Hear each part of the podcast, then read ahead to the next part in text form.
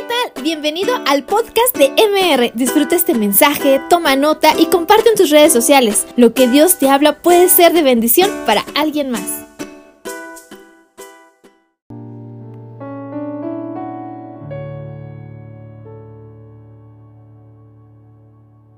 Muy buenos días, Dios le bendiga, qué gusto poder saludarle esta hermosa mañana de domingo. Y no sé usted, pero yo estoy tan contento de estar aquí en este lugar, en la casa del Señor. Le hemos cantado, le hemos adorado de una forma tan hermosa. Qué bueno es cantarle a Cristo, ¿verdad? Gracias a Dios por la oportunidad que nos da de poder estar aquí en su casa. Y vamos a orar, vamos a pedir al Señor que nos hable esta mañana a través de su palabra. ¿Está de acuerdo? Amén. Cierre sus ojos, levante su mano derecha al cielo y dígale: Padre del cielo, aquí estoy en tu casa, agradecido por tanto amor, por tanta paciencia para con mi vida, y anhelante de escuchar tu voz.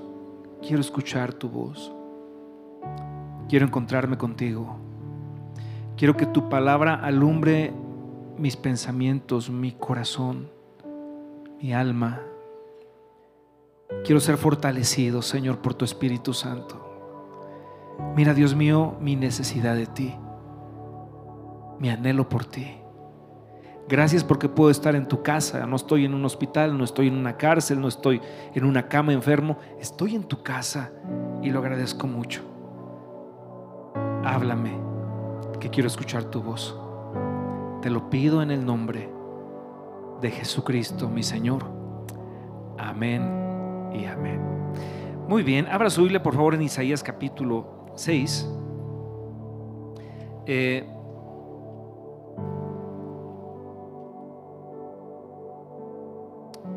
Y en esta porción de la escritura vamos a encontrar un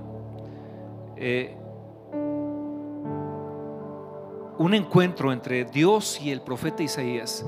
Un encuentro muy poderoso, un encuentro muy glorioso, un encuentro entre un ser humano y Dios. De hecho, el capítulo 6 de Isaías, este profeta, comienza de la siguiente forma: en el año en que murió el rey Uzías. Repita conmigo fuerte: el rey Uzías. Es muy interesante, hemos estado hablando mucho de Uzías. Ya, yo creo que un día que me encuentre con Uzías, Dios es glorioso. Es que pon mucha atención. El año en que muere el rey sobre un trono alto y sublime. Un rey excelente, un rey muy productivo, un rey justo, un rey bien administrado, un rey que llevó a la prosperidad, a la gran prosperidad, a su pueblo, al pueblo de Judá. Y él fue, dice la Biblia, que él fue ayudado poderosamente por Dios. Dios le ayudó poderosamente. Mientras Uzías buscó a Dios, Dios le prosperó, Dios le bendijo, Dios bendijo al reino. Pero tú sabes, a veces cuando más bien le va a la gente es cuando menos buscan a Dios. Es muy triste eso, ¿no? Pero cuando la gente comienza a vivir en ciertas condiciones mucho mejores que en otro tiempo, más prósperas, de mayor éxito, de muchos aplausos, a veces la gente termina por olvidarse de Dios. Y eso le pasó a Uzías. Uzías, cuanto más bendecido fue, cuando más ayudado fue por Dios, cuando mejor le estaba yendo en su reino, poco a poco se comenzó a apartar de buscar a Dios. Poco a poco se comenzó a apartar de la casa de Dios. Poco a poco comenzó a centrarse en sí mismo. Eran tantos aplausos, tantos vítores, tantas aclamaciones del pueblo y tanto honor y gloria para él, que terminó corrompiendo su corazón. La arrogancia, la soberbia y el orgullo lo consumió y lo hirió. El orgullo es terrible porque te hiere. Y cuando viene esta herida a su vida por causa del orgullo, aunque fue Dios quien lo hirió a causa del orgullo, pues él se volvió un hombre leproso, un hombre muy enfermo. Y como leproso, él tuvo que vivir separado de la casa de Dios. No regresó al templo de Dios. Como leproso quedó separado de su familia. Un leproso no se podía, aunque fuera el rey, acercar a nadie, a ninguna persona sana. Es más, si un día el rey tenía que salir de la casa donde vivía apartado, o alguien sano se acercaba a él, él tenía que gritar: ¡inmundo soy! ¡Inmundo soy! Porque la ley lo obligaba, por un tema de salubridad, que la gente no se contagiara. La ley decía: se pondrá la mano en la boca y gritará: inmundo soy, inmundo soy. Este rey tan soberbio, tan orgulloso, tan altivo, que hirió a la gente que lo amaba, a la gente que lo servía, quiso lastimar al sacerdote y a los sacerdotes valientes que iban con él, y seguramente ya en el transcurso del tiempo se había portado así también con muchas otras personas, tal vez con su esposa, con sus hijos. Se volvió un hombre, pues como vuelve a la gente el orgullo, ¿no? Un hombre duro, un hombre insensible, un hombre impaciente, un hombre sin misericordia. Fue paulatino, no fue de un día para otro, fue paulatino. Y cuando él queda separado de la casa de Dios, de su familia, porque el orgullo así es, hay gente que por el orgullo ya no se habla con sus padres, por el orgullo ya no se habla con sus hijos, con sus hermanos, porque un día lo ofendieron y se sintió tan ofendido que su orgullo fue lastimado y dijo: no más, no me acerco, no saludo, no llamo, no mando un email, no mando un WhatsApp, nada. ¿Por qué? Porque me ofendieron. Y ese orgullo te separa, como Uzías, de tu familia, de tus amigos y de Dios. Decía el apóstol Pablo: mirando que ninguna raíz de amargura brote entre vosotros, y por ella muchos sean contaminados. El orgullo te lleva a la amargura. El orgullo te lleva a la separación de la gente que amas. Es bien peligroso el orgullo, y es por eso que Dios nos estaba hablando tanto, para que nosotros como pueblo de Dios nos mantengamos humildes delante del Señor. Y cualquier indicio de orgullo que nosotros podamos notar en nuestros pensamientos, en nuestra actitud, en nuestro comportamiento con los demás o con Dios, digamos: Señor, perdóname, yo renuncio a todo orgullo, no quiero pasar por ahí, porque no quiero que me pase lo que Uzías. Yo quiero ser humilde delante de ti. Bien, ahora, pero por otro lado, Uzías había sido un rey, tan buen rey, tan aplaudido, tan aclamado, tan idolatrado. La gente llegó a idolatrar a Uzías, que el mismo profeta Isaías, por lo que leemos en la Biblia, fue afectado por eso. Era un profeta, pero era un profeta de la corte real. Él se codeaba con los príncipes, él hablaba cara a cara con el rey, él estaba dentro de este ambiente real del palacio. A diferencia de Miqueas, el otro profeta del que hablábamos la semana pasada, ¿se acuerda? De hecho, hoy lo cantamos, Miqueas 6:6: me ha mostrado el Señor lo que es bueno y lo que pide de mí solamente hacer justicia, amar misericordia y ser humilde ante Dios. Miqueas fue contemporáneo de Isaías, pero Miqueas era un profeta campesino. Estaba ya entre las chivas, las vacas, los burros, los bueyes, andaba ya trabajando en el campo. Veía las formas de una forma distinta, y su mensaje fue enfocado a al contraste, ¿no?, entre el orgullo y la humildad. Y por eso es que Dios le dice: dile al pueblo esto, solamente les pido tres cosas: hagan justicia, amen misericordia y sean humildes ante mí, nada más. No pido grandes cosas, no pido que hagan grandes sacrificios, no, solamente sean justos, amen misericordia y sean humildes en mi presencia. Pero aun cuando son contemporáneos, Isaías queda afectado por la grandeza, lo deslumbra la grandeza de Uzías. Por eso es que la Biblia dice que en el año en que murió el rey Uzías, dice el profeta Isaías: vi yo al Señor sentado sobre un trono alto y sublime. Qué fuerte es esto. Hasta que su ídolo fue derribado, entonces él pudo tener una visión de Dios. Porque, ves, hay ídolos en nuestra vida. Nos erigimos, nos levantamos ídolos, nos deslumbramos por ellos. ¿Y qué es un ídolo? Todo aquello que aparta a Dios de tu corazón y se coloca en el trono de tu vida. Y puede ser tu trabajo, y puede ser una novia, y puede ser aquello que te aparta del Señor. Si tu novio te dice no vayas a la iglesia y no vienes a la iglesia, ese es tu ídolo. Ay, pero es que es bien buena gente, pero está ocupando el lugar que solamente le corresponde a Dios, el primer lugar de tu corazón, el trono de tu vida. Nadie puede ocupar ese lugar sino solamente Dios. No lo puede ocupar el fútbol, ni el dinero, ni tu trabajo, ni tu empresa, ni tus amigos, ni el vino, ni nadie puede ocupar el lugar que solamente, ni los placeres, ni los pasatiempos, el lugar que solamente le corresponde a Dios. Pero Isaías tenía al rey Uzías tan en un altar ahí, ¿verdad? Porque era un poderoso rey que dejó de buscar a Dios siendo un profeta y se contaminó. Pero cuando se muere el rey Uzías, porque Dios es experto en tumbar nuestros ídolos, cuando se muere el rey Uzías, entonces ahora dice Isaías: cuando murió yo pude ver a Dios. En el año en que murió el rey Uzías, vi yo a Dios. Y es cuando se da cuenta del contraste. Vi yo al Señor sentado sobre un trono alto y sublime. La palabra sublime, dice el diccionario de la Real Academia Española, significa que es extraordinariamente bello y produce una gran emoción, que es excepcional por su altura moral y estética. Cuando murió el rey Uzías, un rey que tenía un trono humano, al que yo podía mirar cara a cara, con el que hablaba, y que se volvió leproso, se corrompió, vivió apartado de la casa real, vivió apartado del palacio y del templo. Este rey corrupto con un trono que se corrompió. Ahora que veo al rey del cielo, que no es cualquier rey, es el Rey de Reyes y Señor de Señores, ahora que lo veo es tan distinto. Porque el otro rey se me murió, decía Isaías, está en la tumba. Pero cuando aquel murió, yo vi a este otro rey en su trono alto y sublime. No había comparación. No había comparación. Sus faldas, su túnica llenaban el templo. Continúa diciendo, por encima de él había serafines. Los teólogos a través de la Biblia describen a los serafines como seres angelicales muy poderosos, temibles, que si alguien los viese, un ser humano se puede desmayar del impacto de lo terribles, de lo temibles, lo poderosos que son. Estos serafines estaban arriba del trono de Dios y tenían 6 alas, con 2 cubrían sus rostros, con 2 cubrían sus pies, y con 2 alas que le restaban volaban, y estaban ahí adornando el trono de Dios. Y el uno al otro daba voces diciendo: Santo, Santo, Santo, Jehová de los ejércitos, toda la tierra está llena de su gloria.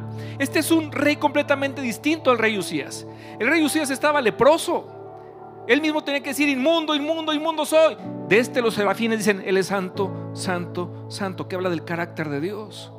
Y cuando el profeta Isaías tiene esta visión de Dios, tiene esta visión de Jehová de los ejércitos, del Señor, él queda asombrado, perplejo.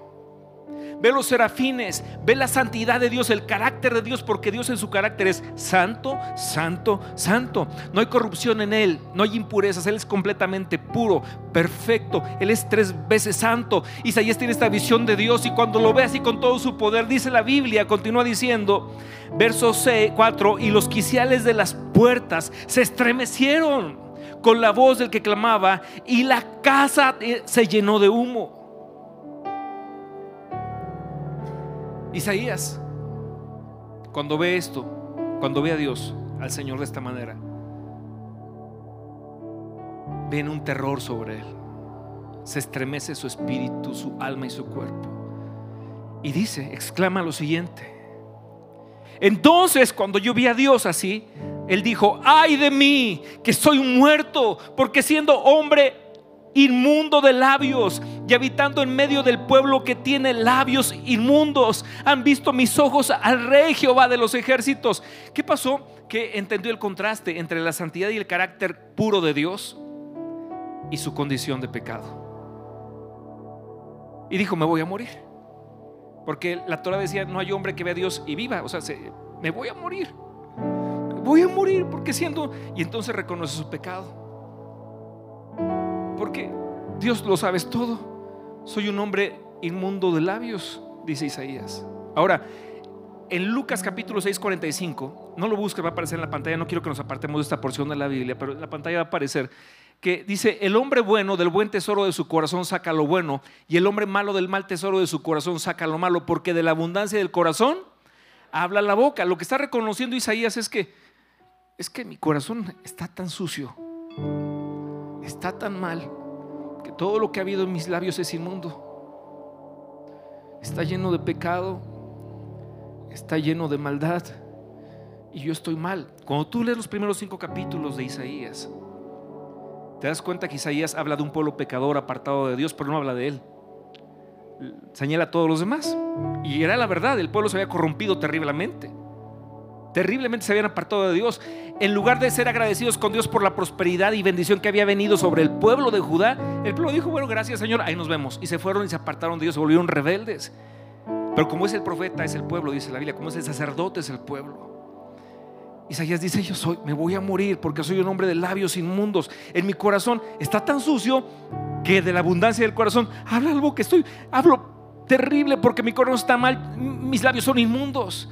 Pero no solamente yo, también el pueblo donde yo vivo es un pueblo de labios inmundos. Me voy a morir. ¿Por qué? Porque está reconociendo cómo es Dios, y Dios es santo y es puro, es perfecto. Y frente a él, nosotros no hay comparación. Pero es en esa sinceridad y confesión de Isaías. La Biblia dice en Juan capítulo, en Primera de Juan capítulo 1 verso 9, que si confesamos nuestros pecados, Él es fiel y justo para perdonar nuestros pecados, y la sangre de Jesucristo su Hijo nos limpia de toda maldad. Cuando eres sincero delante de Dios. Hay gente que dice: es que no le quiero confesar mi pecado a Dios porque se vaya a espantar. No, ya lo sabe todo. Ya lo sabe todo. Pero Él quiere que tú lo digas, que abras tu corazón y digas: así está mi vida, bien mal, Señor, perdóname, lo siento mucho. Este pecado me ha maltratado, me ha herido, me ha lastimado, y ha maltratado y herido a la gente que más amo. Perdóname, Señor, me humillo. Lo que está haciendo Isaías es confesar su pecado. Así está mi vida, así está mi corazón, así están mis labios, y el pueblo está así, me voy a morir. Y cuando él abre su corazón, se sincera delante de Dios, el siguiente versículo, porque dice ahí, perdón, el 5 dice: entonces dije: ay de mí, que soy muerto, porque siendo hombre inmundo de labios y habitando en medio del pueblo que tiene labios inmundos, han visto mis ojos al Rey Jehová de los ejércitos. Siguiente versículo: y voló hacia mí uno de los serafines, teniendo en su mano un carbón encendido, tomado del altar con unas tenazas. Ahora, lo que continúa es muy maravilloso, es muy hermoso, porque dice: y tocando con él sobre mi boca, con el carbón encendido, dijo: he aquí que esto tocó tus labios, y es quitada tu culpa y limpio tu pecado. Y alguien podría decir: bueno, ¿dónde conseguimos ese carbón que nos limpie? No era el carbón, es que en el altar sacrificaban los corderos. Entraba el sacerdote una vez al año, sacrificaba un cordero, y la vida de ese cordero era el pago por los pecados del pueblo. Entonces, cuando se derramaba la sangre, caía sobre esos carbones encendidos. No era el carbón, era la sangre de Jesucristo, que nos limpia de todo pecado. Eso es. Dale un fuerte aplauso al Señor. No es un carbón, no es un amuleto, no es un rezo lo que te limpia, es solamente la sangre de Cristo.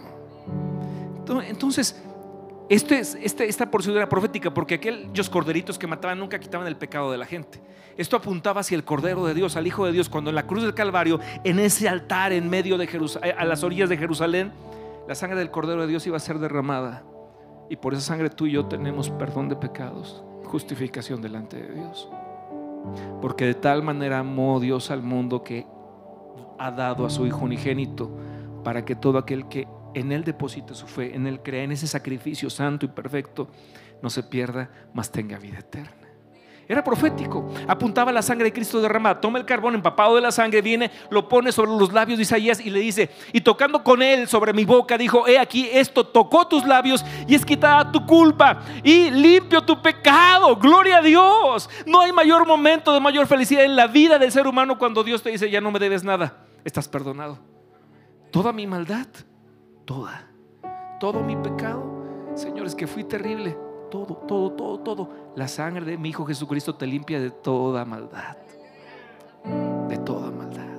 Por eso dice la Biblia: bienaventurado el hombre a quien Jehová no imputa de pecado, el ser humano, porque Cristo, dice la Biblia, mas Él llevó el pecado de todos nosotros, el castigo de nuestra paz fue sobre Él. Sufrió nuestras enfermedades, sufrió nuestros dolores, y por su llegada fuimos nosotros curados. No había nada sano en nuestra alma, dice la Biblia, pero Jehová puso en él, cargó en él el pecado de todos nosotros. Y es por eso entonces, cuando te sabes, ese momento es increíble, que le dices: Señor, perdona mis pecados, lo siento mucho, tengo que confesarte, esta es la verdad, estoy arrepentido, fracasé en mi intento de hacer las cosas bien, me alejé de ti y pequé contra ti, pero vengo para pedirte que me perdones, Señor, que me laves, que me limpies de toda maldad.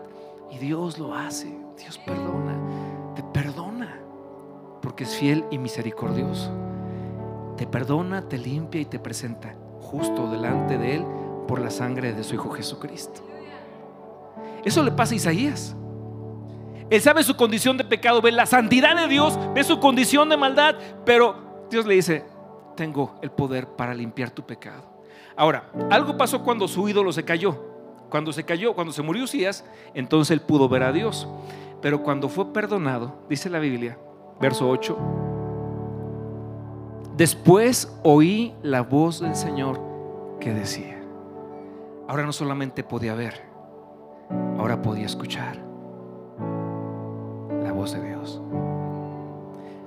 Oí la voz de Dios, del Señor, que decía: ¿a quién enviaré y quién irá por nosotros? Escucha la voz de Dios. Es una voz poderosa, santa y hermosa. Y fíjate esta conferencia entre Dios e Isaías, porque fue increíble. Dios pregunta: ¿a quién enviaré y quién irá por nosotros? Tengo un mensaje, hago un llamado general. ¿Quién dice yo? Era un llamado general. Está preguntando: ¿quién va? Tengo un mensaje, estoy buscando un mensajero. ¿A quién enviará? Y dice: ¿quién irá por nosotros? Ahora les pregunto: ¿quiénes eran esos nosotros? Si solamente es Dios uno. ¿Quiénes eran? ¿Alguien me puede decir? El Padre, el Hijo y el Espíritu Santo. ¡Wow! ¡Qué privilegio de Isaías! Los tres frente a él. ¿Quién irá por nosotros? Es el Padre, el Hijo y el Espíritu Santo diciendo: estamos buscando mensajeros. ¿Quién irá? Ahora ya no solamente lo ve, ahora lo escucha. Si estás cargando con condenación por algo que tú sabes que hiciste y actuaste mal y pecaste ante Dios, es el tiempo de venir a Cristo. No hay pecado, por terrible que sea, que cuando tu corazón se humilla y se quebranta delante y le dices: perdóname por favor, Señor, te lo ruego. No hay pecado, por terrible que sea, que su sangre no pueda limpiar. Isaías escribiría: si tus pecados fueran rojos como la grana, vendrán a ser como blanca nieve. Si fueren rojos como el carmesí, vendrán a ser como blanca lana. Si quisieres y oyeres, vivirás. Es decir, está en ti. Ella está aquí, dispuesto a perdonar, sanar y levantar y restaurar. Ven así como estás, porque Él te va a limpiar, te va a restaurar y te puede enviar si tú aceptas el llamado. Isaías oye la voz, escucha la pregunta y entonces ahora está capacitado para responder: heme aquí, envíame a mí. Wow. Dios quitó su ídolo, Dios limpió su pecado, Dios lo llama, ahora él puede responder. Isaías profetizó cosas tan hermosas, tan bellas. Cuando tú lees el libro de Isaías, a partir de ese momento en adelante empieza a hablar de la venida del Mesías, de cómo el Mesías sería como un cordero llevado al matadero, pero cuál sería el efecto de ese sacrificio. Habla de cómo Dios haría un pacto con sus hijos, habla del futuro y la eternidad de la iglesia, habla de cosas tan poderosas por un encuentro que tuvo Dios con él y él con Dios. Responder a un llamado divino. Todos somos llamados por Dios en algún momento de nuestra vida para cumplir una misión específica, de acuerdo a tus dones, de acuerdo a los talentos que Dios puso en ti. ¿Cómo respondemos a un llamado divino? Hay un paralelismo entre Isaías y cada uno de nosotros. Cuando Dios te llama, quien quiera que tú seas, independientemente de tu edad, tu trasfondo económico, tu historia, tu pasado, lo terrible de tu pasado, no importa. Cuando Dios viene y te llama, ocurre esto. El llamado tiene 5 etapas. Primera etapa, una revelación de Dios. Verso 1 y 2 del capítulo 6 de Isaías. La revelación de Dios.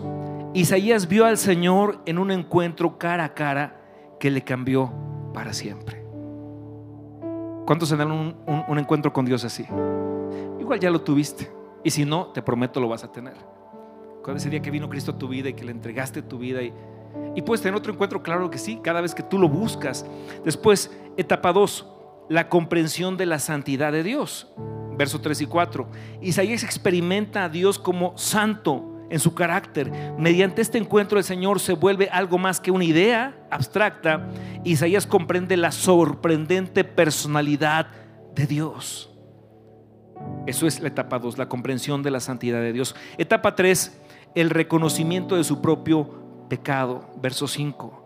Isaías ve la vasta diferencia entre Dios y él mismo, y ve el infinito contraste entre Dios y él, y entonces es quebrantado, se quiebra delante de la presencia de Dios. Etapa 4, la renovación de su perspectiva. Versos 6 y 7. Un ángel toca al profeta, limpiándole y dándole un nuevo aspecto. Él está preparado para servir. Y etapa 5, la respuesta de su estilo de vida. Cuando Dios llama a Isaías, se ofrece con disposición. Heme aquí, dice, envíame a mí. Cambia su estilo de vida y un llamado está marcado siempre por una vida fructífera. Dios te va a hacer fructífero en el llamado que tú aceptas. Cuando tú dices, heme aquí, Señor, envíame a mí. Me encanta tanto cuando veo MR Kids, la escuela bíblica para niños allá arriba. Se están inscribiendo tantos jovencitos, adolescentes, para enseñar a los niños más pequeños la palabra de Dios. Es increíble.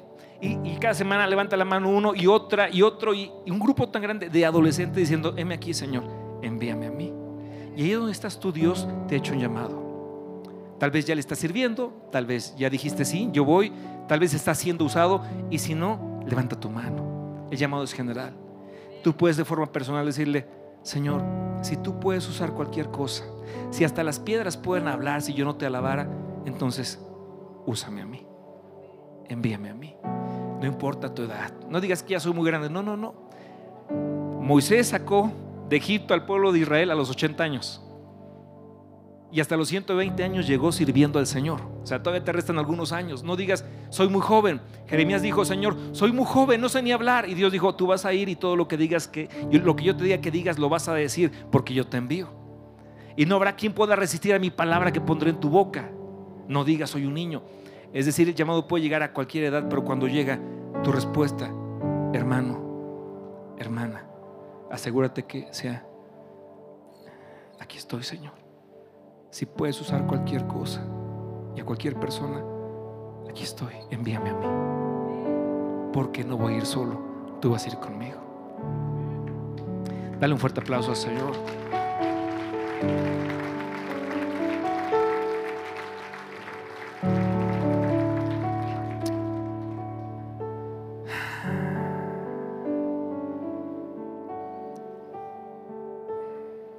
Este Miqueas, les decía, fue este profeta que contemporáneo de Isaías, contemporáneo de Jotam, el hijo de Uzías. Este profeta campesino se presenta delante de Dios y le dice, Señor, bueno, ¿cómo me presentaré delante de ti y te adoraré? Me presentaré con un montón de sacrificios. ¿Cómo te puedo sorprender? ¿Cómo puedo llamar tu atención? ¿Cómo le hago para que sea yo, pues, tengo un sacrificio adecuado, gigantesco, para que me acerque a ti? Y Dios le dice, ya no, olvídate de eso. Solamente te pido tres cosas. Nada más tres cosas. Ya no las sabemos de memoria. Seguramente la primera es, dígalo fuerte, ¿cómo? Hacer justicia. La segunda, amar misericordia. Y la tercera, sé humilde ante tu Dios. Las dos primeras tienen que ver con nuestras relaciones horizontales, principalmente. Sé justo. Sé justo con la gente, con tu prójimo, con la gente que te rodea. Y ama misericordia. Fíjate cómo dice, haz justicia, pero la misericordia no solamente hazla, ama la misericordia, porque a veces la justicia te puede llevar hasta aquí. Dices, bueno, hasta aquí es justo que llegue, ya lo hice, ya cumplí. Pero la misericordia te puede decir, ve más allá, un poco más allá, la milla extra, hasta donde sea necesario, por amor a las almas, por amor a tu matrimonio, por amor a tus hijos. Ve más allá. Pero esto es justo, sí, pero vas a amar la misericordia. Relaciones horizontales, interpersonales. Y no te olvides, ahora es vertical, sé humilde ante tu Dios. Y cuando vivimos esta clase de vida que Dios le pidió a un profeta campesino, a Miqueas, el corazón de Dios se llena de adoración, de tu adoración por la obediencia. Y aunque vengan prosperidad y muchas bendiciones y muchos aplausos, tú te mantienes humilde delante de Dios y dices, Señor, todo lo debo a ti, porque de ti viene toda buena dádiva y todo don perfecto. Te suben el sueldo y el primer pensamiento que llega a tu cabeza es, todo lo debo a ti, mi Señor, muchas gracias. Sacaste muy buenas calificaciones. Llegas a tu casa, doblas tu rodilla y dices, Señor, tú me diste la capacidad, yo no podía solo. Tú me ayudaste con las matemáticas, eso es un milagro, ¿verdad? Te adoro. En tu trabajo estás siendo distinguido, condecorado, te están aplaudiendo. Te encierras en el baño y dices, Señor, sí, ahí está afuera están los aplausos. Ni modo que les diga que no aplaudan, pero vengo aquí delante de ti para decirte, todo te lo debo a ti. No hay nada que haya recibido bueno que no venga de tu mano. Tu empresa está prosperando de forma impresionante, Mira, tú y yo somos muy ricos, muy ricos. Te voy a explicar por qué. Te voy a mostrar hoy unos pasos para evitar que cuando vengan los aplausos, la prosperidad, o cuando pases por valles de pruebas y tribulaciones, cualquiera que sea tu condición, tú puedas mantenerte humilde delante de Dios. Porque hay gente que se vuelve orgullosa cuando de repente las cosas salen mal. No solamente la prosperidad lleva el orgullo a la gente, a veces también cuando las cosas no salen bien, la gente se llena de orgullo y dice, pues, si Dios no me hace caso, si no me bendice, yo me aparto y me voy por otro lado. Es orgullo también, soberbia y rebeldía. Pero ¿cómo hacerle para mantenernos humildes delante de Dios? Bueno, Salmo 100, por favor, abra tu Biblia en el Salmo 100. Este es un llamado, de hecho en tu Biblia seguramente aparece ahí como un llamado a ser agradecidos.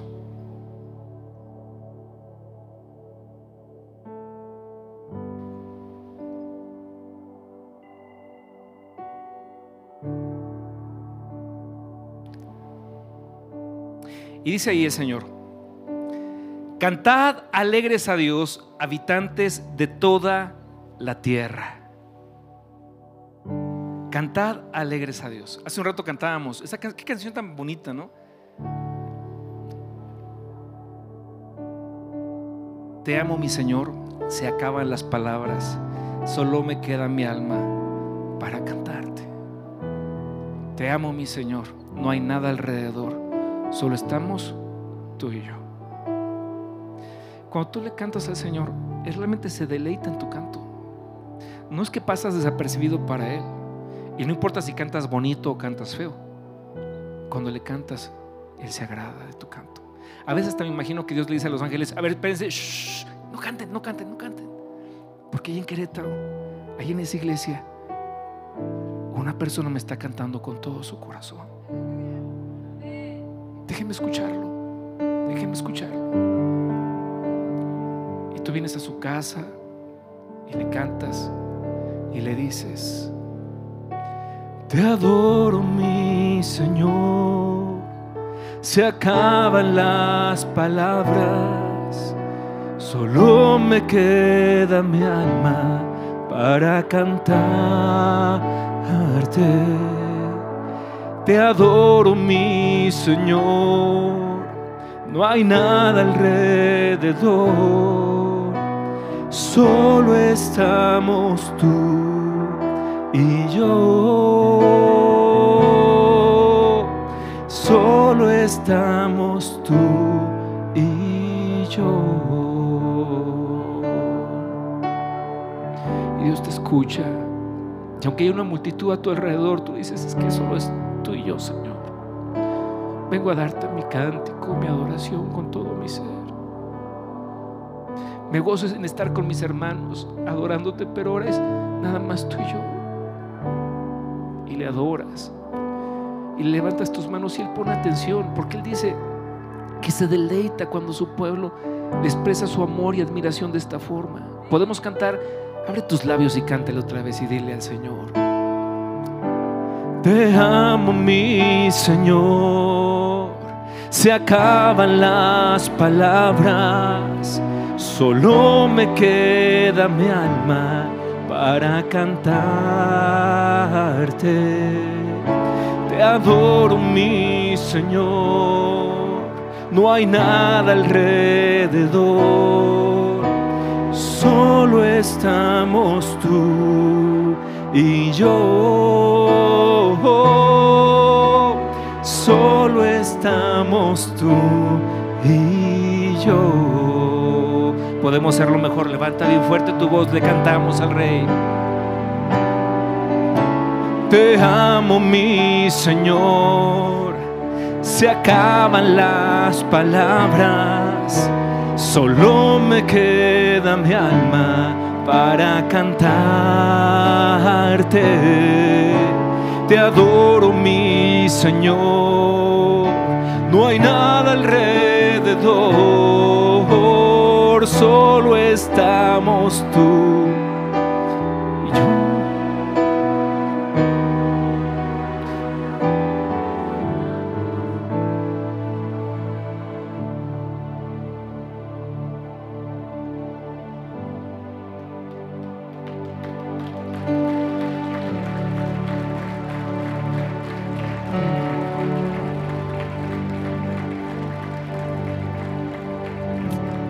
Y es que muy poca gente ha descubierto este gran secreto que tiene que ver con tocar el corazón de Dios. Hay gente que entra y sale y no pasó nada. ¿Por qué? No porque Dios no haya estado ahí, Él estaba ahí, pero no toda la gente lo reconoce cuando está en su presencia. Puedes venir, sí, bueno, estuvo bonito el culto, me gustó el mensaje, pero nunca reconociste durante ese tiempo delante de quién te presentabas. Porque para cantarle a Dios con el corazón y cantarle con alegría, cantada alegres a Dios, necesitas conocerle más personalmente. Y entonces no te tendrán que decir: oye, canta, levanta tus manos y haz. No, ¿por qué? Porque tú sabrás delante de quién estás y le vas a cantar con todo tu corazón. Y el secreto está aquí: cuando tú llegas delante de su presencia y le cantas en tu casa, en la intimidad de tu recámara, tú y Dios solos, o aquí, ¿verdad? Y le cantas con todo tu corazón. Dios te dice: cállense, ángeles, shh, estoy escuchando ahí estoy escuchando a María, a Tomás, a Juana, a Verónica, a Pedro. Déjame, quiero escucharlos a ti. Y Dios se goza. Y tú sabes cuando Él te pone atención, porque entonces sientes su presencia y dices: sí, aquí está. Y cuando llega la parte de: y Padre, pues danos hoy el pan de cada día.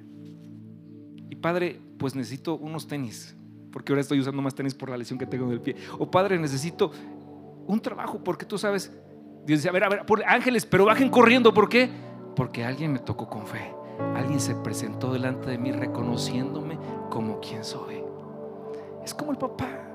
No es lo mismo que el niño llegue y exija, ¿verdad?, que cómprame, y que cómprame, a que llegue la niña, ¿verdad?, y le da un beso en la mejilla, ¿verdad?, y lo abraza. Y al final le dice: hijito, papito, papito, ¿me compras un helado? ¿Qué dice el papá? Vamos ahorita corriendo. Es lo mismo, él es un papá. Ahora, no es por conveniencia, es que ay, se me voy a acercar con Dios por conveniencia. No es así. Es que la adoras porque sabes quién es Él. No puedes hacer otra cosa en su presencia. Y le buscas.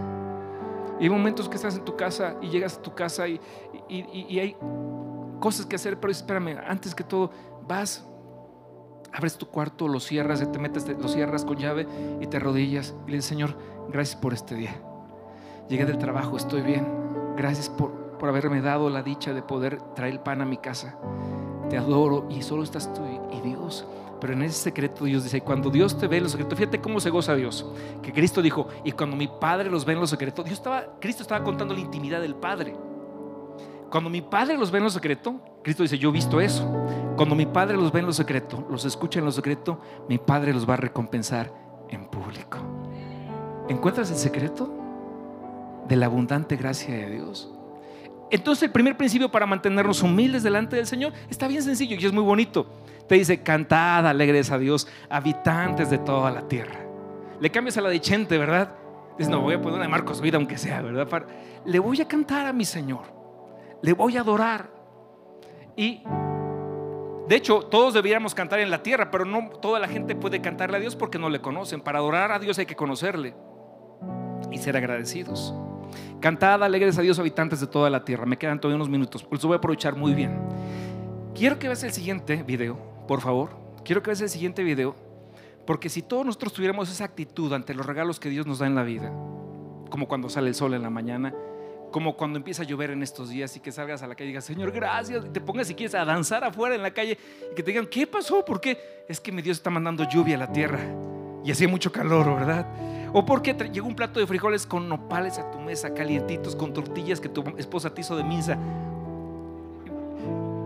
No, pues hasta adoras de rodillas, ¿verdad, Señor? Y Señor, gracias, ¿verdad? Dices: gracias, papá. Bueno, escucha esto, por favor. Todo es un plan grande. No quiero que me canten otra vez, Pérez. Canten otra vez. Que lo cumpla feliz, que lo cumpla feliz, que lo cumpla Dieguito, que lo cumpla feliz. ¿Cuál era el deseo? ¿Cuál era? Tener una familia hermosa. Voy a abrir mi... No, primero voy a sacar mi foto con todo. No, primero. Revisar todos los regalos que tenés. ¡Wow! Espero que sean muchos. Ah. Espero que sean muchos, dice. ¡Son dulces! No sé, hay que abrir la caja de sorpresas, a ver. Oh. ¡Wow! ¡Globos! ¡Ay, miren lo que me trajo también! ¡Una Coca-Cola! ¡Papas fritas! ¡Dos stickers de Toy Story que me compró el tío! ¡Un librito para pintar de Toy Story! ¡Una bolsita! No, revisar, dame el globo y revisarlo. No, este, digo, revisar. Tienes que abrirlo, revisarlo.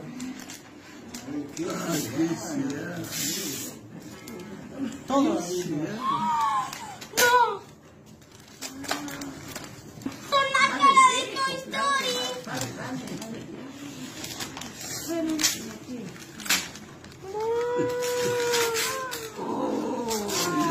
por Dios! ¡Son las de Jessie! ¡Qué hermoso! Pero fíjate que hay más.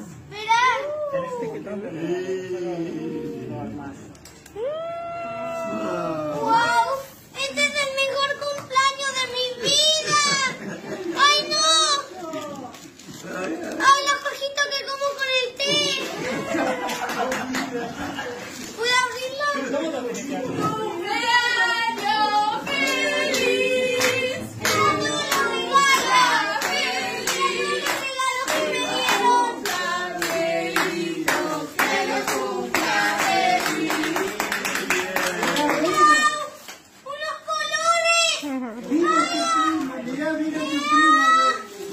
dieron! Eso para que dibuje, escriba, todo lo que quiera.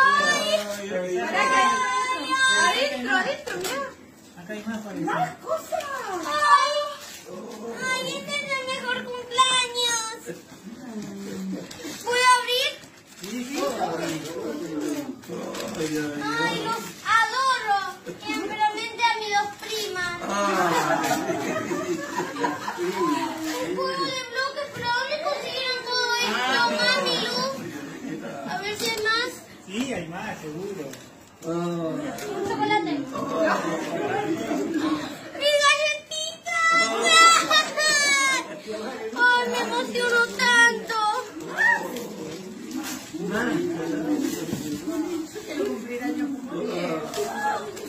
¡Ay, no! ¡Pinceles para colorear! ¿Eso qué es? ¡Wow! ¿Veréis? No hay más.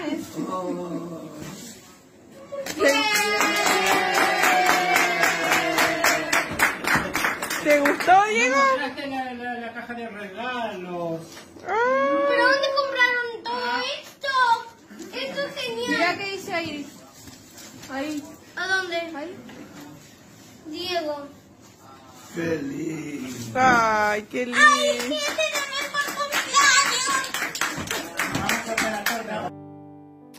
Entonces, si tuviéramos un corazón como el de este niño, por cada regalo que Dios nos da, y agradeciéramos así: salió el sol nuevamente, gracias, Señor, gracias.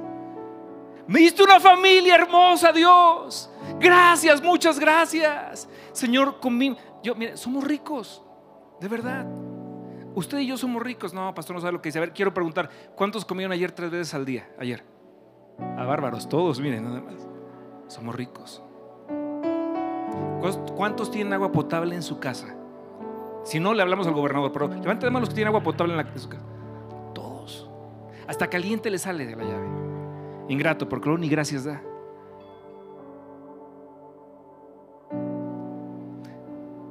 ¿Cuántos tienen televisión? Levante su mano, ya no se haga, ¿verdad? ¿Cuántos tienen telecable?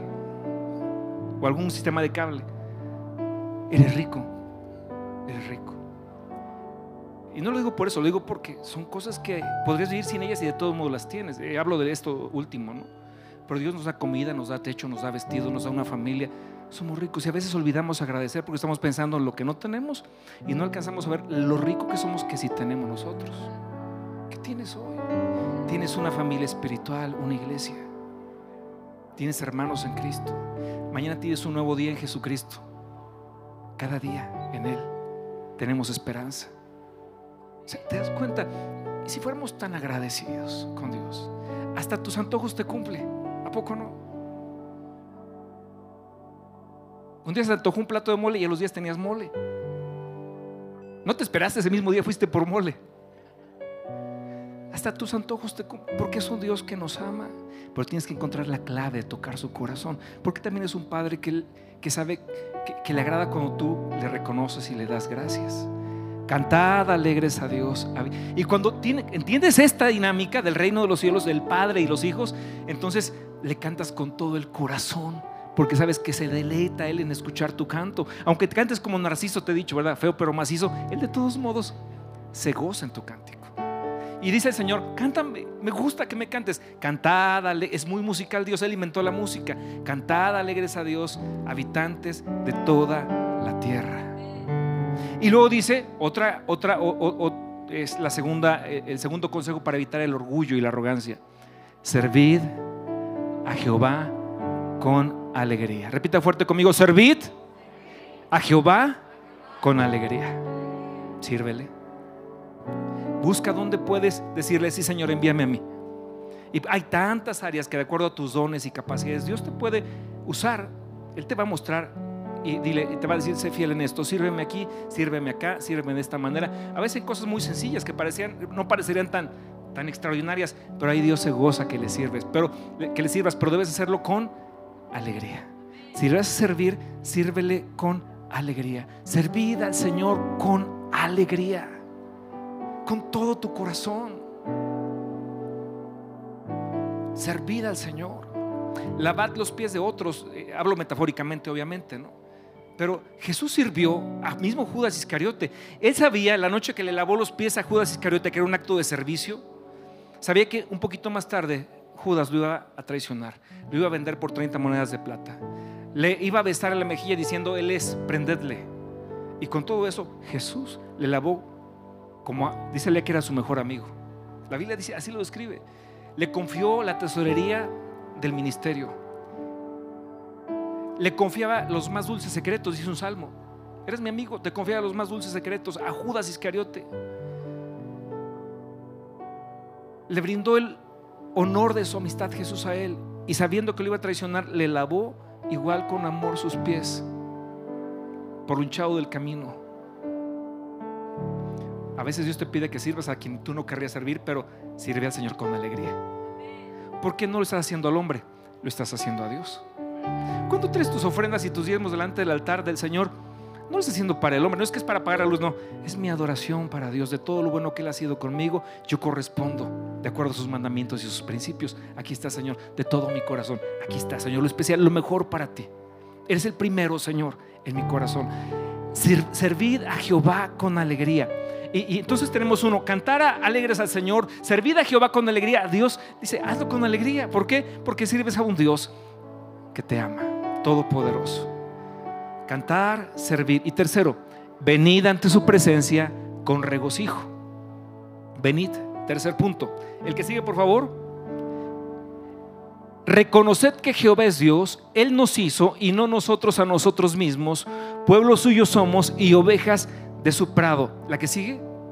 Entrad por sus puertas con acción de gracias, por sus atrios con alabanzas, alabadle y bendecid su nombre. ¿De qué está hablando? Dios te convoca. Está haciendo Dios una convocación: cántame, sírveme y te convoco. Ven ante mi presencia, ven a mi casa. Entra por mis atrios con acción de gracias, por mis puertas con alabanza. Dice: alabadle, bendecid su nombre. Y te da la razón por qué. Porque Él es Dios. Y Él, el versículo 3, por favor, el anterior. Ese, reconoced, ¿por qué? Porque reconoced que Jehová es Dios, Él nos hizo y no nosotros a nosotros mismos. En primer lugar, ¿por qué? Porque yo no nací como resultado de un accidente espontáneo y ahí estoy. No, Él te hizo. Yo no me hice a mí mismo. Dios te hizo, Dios me hizo. Él es digno de que atienda su convocatoria. Ven a su casa, entra por sus atrios con acción de gracias, por sus puertas con alabanza. ¿Qué es lo que hizo Jotam? Porque el pueblo se ha vuelto corrupto igual que el rey. Se ha venido tras la avaricia, tras el pecado, tras la maldad, todo el pueblo. Y Jotam, el hijo de Uzías, dijo: yo no, voy a ir contracorriente, pero voy a servir al Señor. Y lo primero que hizo fue arreglar las puertas, la puerta grande del templo de Dios, para que el pueblo pudiera venir otra vez al templo, porque se habían olvidado del templo. Isaías, una vez que se muere el rey Uzías, regresa al templo y es en el templo donde ve la gloria de Dios. Y hoy, mira, gracias a Dios que no fue el caso, pero muchas iglesias después de la pandemia tuvieron que cerrar porque la gente no regresó. La pandemia vino a probar sus corazones. El profeta Isaías declararía en Isaías 29:13, no lo busques, te lo voy a decir, Isaías 29:13, porque este pueblo de labios me honra, pero su corazón está lejos de mí. No había realmente amor y temor y fe a Dios en sus corazones. No regresaron a sus iglesias. Por cierto, los que nos ven por transmisión ahora o nos van a ver en los siguientes días, les invitamos, si tu iglesia cerró por lo que pasó en todo el mundo, te invitamos a ministerios de reconciliación. Ven a casa. Tendrás amigos, tendrás una familia espiritual y un lugar donde crecer en Cristo Jesús. Pero no te quedes en tu casa. Ahora sí es al revés, no te quedes en casa. Ven a la casa de Dios, ven a la iglesia. Si no tienes trabajo y llegaste a Querétaro buscando una oportunidad, ven a casa. Siempre habrá alguien dentro de la casa de Dios que te puede bendecir, que te puede abrir una puerta. Pero ven a la casa de Dios. Hay gente que piensa y que se quedó en su casa y no regresaron a la iglesia porque tenían excusas muy buenas, justificaciones pues hasta inteligentes. Pero el Señor dice: te estoy convocando, ven a mi casa, te quiero ver con mi familia, quiero verte cantar junto a tus hermanos, quiero bendecir a mi pueblo. Porque dice la Biblia, mirad, Salmo 133 verso 1 y el final dice: mirad cuán bueno y delicioso es habitar los hermanos juntos en armonía. ¿A cuántos les da gusto que este lugar esté lleno de gente que viene a adorar a Dios? ¿Les da gusto? Amén. Gloria a Dios, gloria a Dios. Dale un fuerte aplauso al Señor.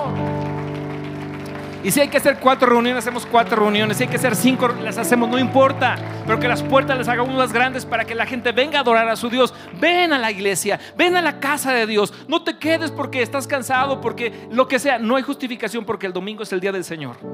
6 días trabajarás, 1 descansarás para honrar al Señor. Hoy es el día del Señor. Ven a la casa de Dios. Que este sea tu principal asunto, tu principal preferencia de la semana. Que llegue el domingo y digas: gloria a Dios, voy a la casa del Señor, estaré con mis hermanos, le voy a cantar. Porque dice: mirad cuán bueno y delicioso es habitar los hermanos juntos en armonía. Y el último versículo dice: porque allí envía bendición, Jehová bendición, allí envía Jehová bendición y vida eterna. La semana pasada hablé mucho sobre la herencia de Dios y ya no tengo el tiempo para repasar esos versículos, pero cada versículo que hablé sobre la herencia de Dios, te voy a decir cuáles son para que luego los busques tú en tu casa. Pero están increíbles. Checa nada más esto.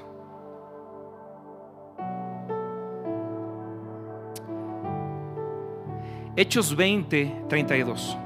Y ahora, hermanos, os encomiendo a Dios y a la palabra de su gracia, que tiene poder para sobreedificaros y daros herencia con todos los santificados, comunidad, con todos los santificados. Colosenses 1:12. Con gozo dando gracias al Padre, que nos hizo aptos para participar de la herencia de los santos, plural. En los otra vez habla de comunidad. Después Efesios 1:18.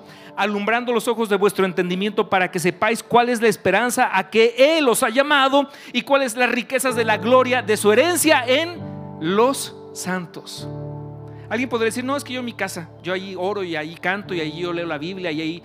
Sí, pero no tendrás herencia, porque la herencia es entre los santificados, entre los hijos de Dios.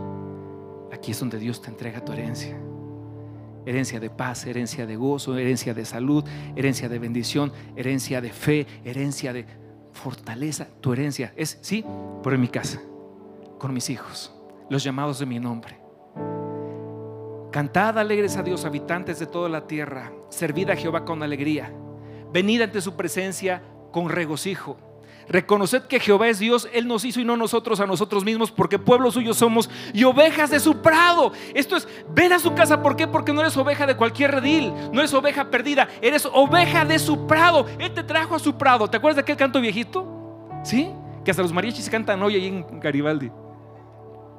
De una vez nomás por calarle, deja al de mariachi. Es que yo soy pastor. Dice: también me sé las cristianas. Digo: ¿en serio? ¿Cuál se sabe? ¿Cuál quiere? Ah, las 100 ovejas. Échale, muchachos. Eran 100 ovejas. Y le empezaron a ir. Pero ¿te acuerdas el cántico que decía? Eran 100 ovejas que había en el aprisco. Eran 100 ovejas que Amán te compró. Un día por la tarde, al contarlas todas, le faltaba una y triste lloró. Las 99 dejó en el aprisco y por las montañas a buscarla fue. La encontró gimiendo, temblando de frío. La tomó en sus brazos, ungió sus heridas y al redil volvió. ¿Por qué cantarle al Señor? ¿Por qué servirle? ¿Por qué venir ante su presencia con alegría?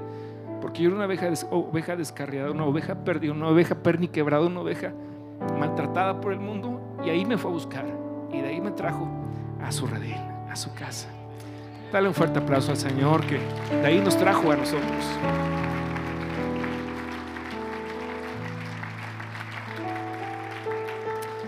Para participar de la herencia en los santos. El Salmo 84 verso 4: bienaventurados los que habitan en tu casa, perpetuamente te alabarán.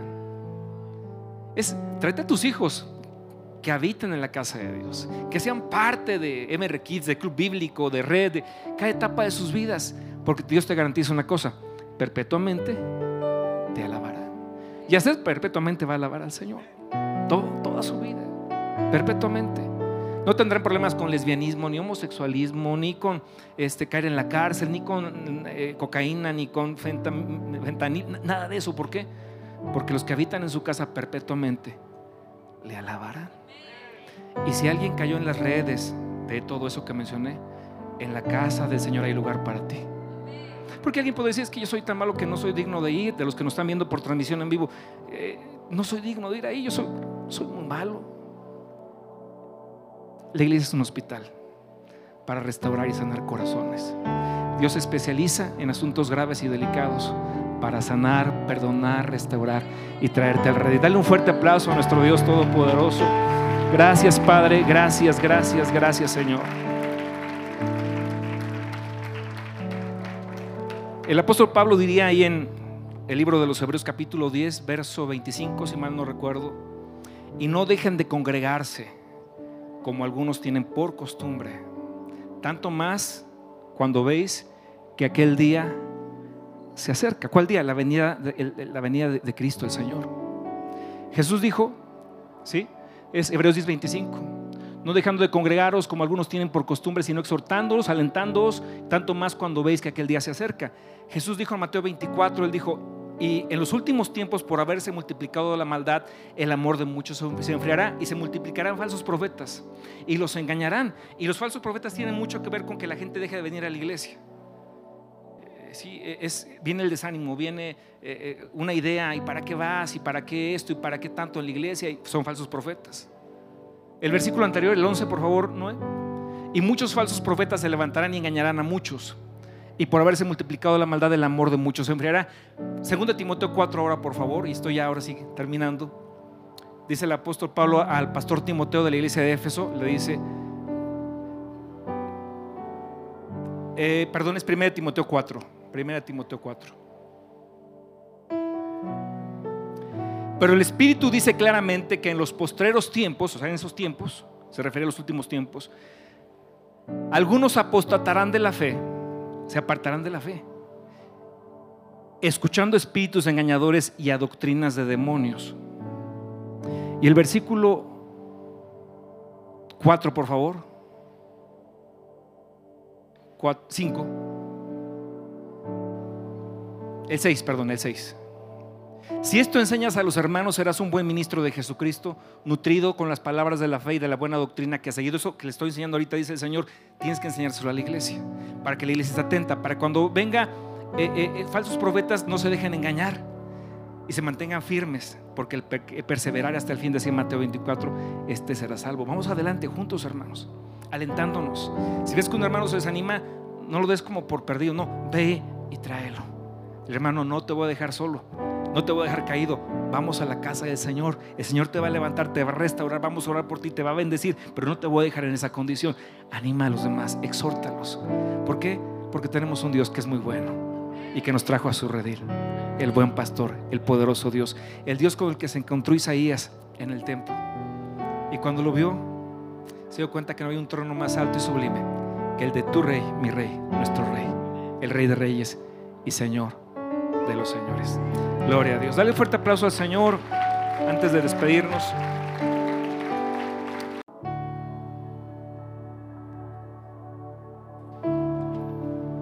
Ponte sobre tus pies y así oramos, concluyendo este mensaje, dándole gracias a Dios. Ahí en tu casa, donde nos estás viendo, canta con nosotros esta alabanza y cantamos así. Hay momentos que no debería terminar.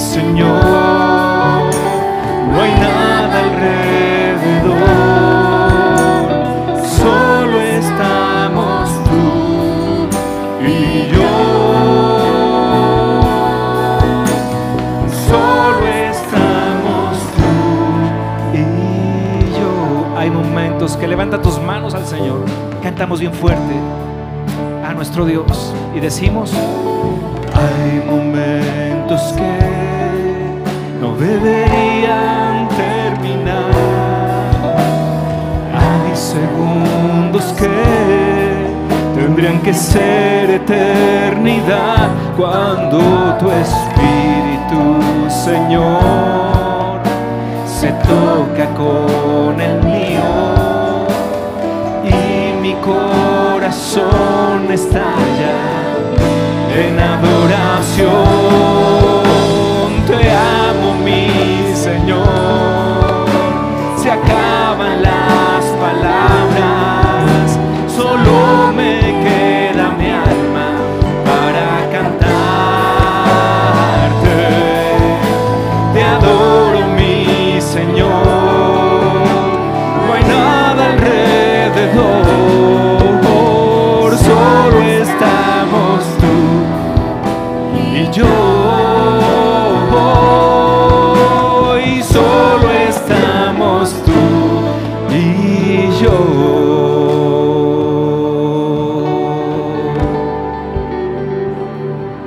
Gracias, Señor, por tu palabra.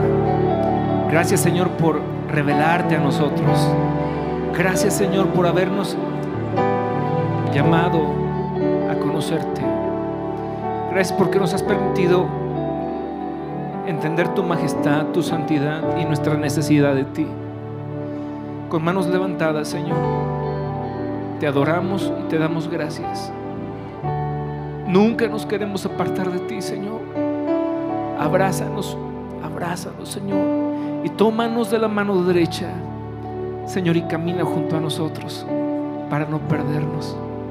Te vamos a cantar con alegría, te vamos a servir con alegría, y vamos a venir delante de tu presencia, aquí en tu casa o en la intimidad de nuestra recámara, pero vendremos delante de ti para darte nuestra adoración, nuestra canción, nuestra exaltación, y tocaremos tu corazón, y tú te vas a deleitar con nosotros, y vas a descender, y vas a abrazar a tu pueblo, y vas a ordenar a los ángeles: ministrenlos, vayan y bendíganlos, procuren para ellos lo mejor, porque son mis hijos, mi pueblo, que me reconocen, que me alaban, que me adoran, que me sirven con su corazón, con su amor, y no tengo problema en bendecirlos y ayudarlos. Bendice a tu iglesia.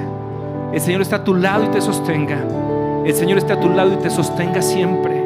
El Señor te bendiga en el campo, en la ciudad, al entrar, al salir, al acostarte, al levantarte, donde quiera que vayas, Él vaya contigo. Te abra puertas de misericordia, de favor y de gracia, y derrame sobre ti toda bendición. Te libre del mal, de toda especie del mal, pero sus ángeles te acompañen en todo tiempo y en todo lugar, y su presencia vaya contigo donde quiera que tú vayas. Que el Señor esté a tu lado y te sostenga. Que el Señor esté a tu lado y te sostenga siempre, siempre, siempre. Y el pueblo de Dios dice amén. Dale un fuerte aplauso al Señor. Estamos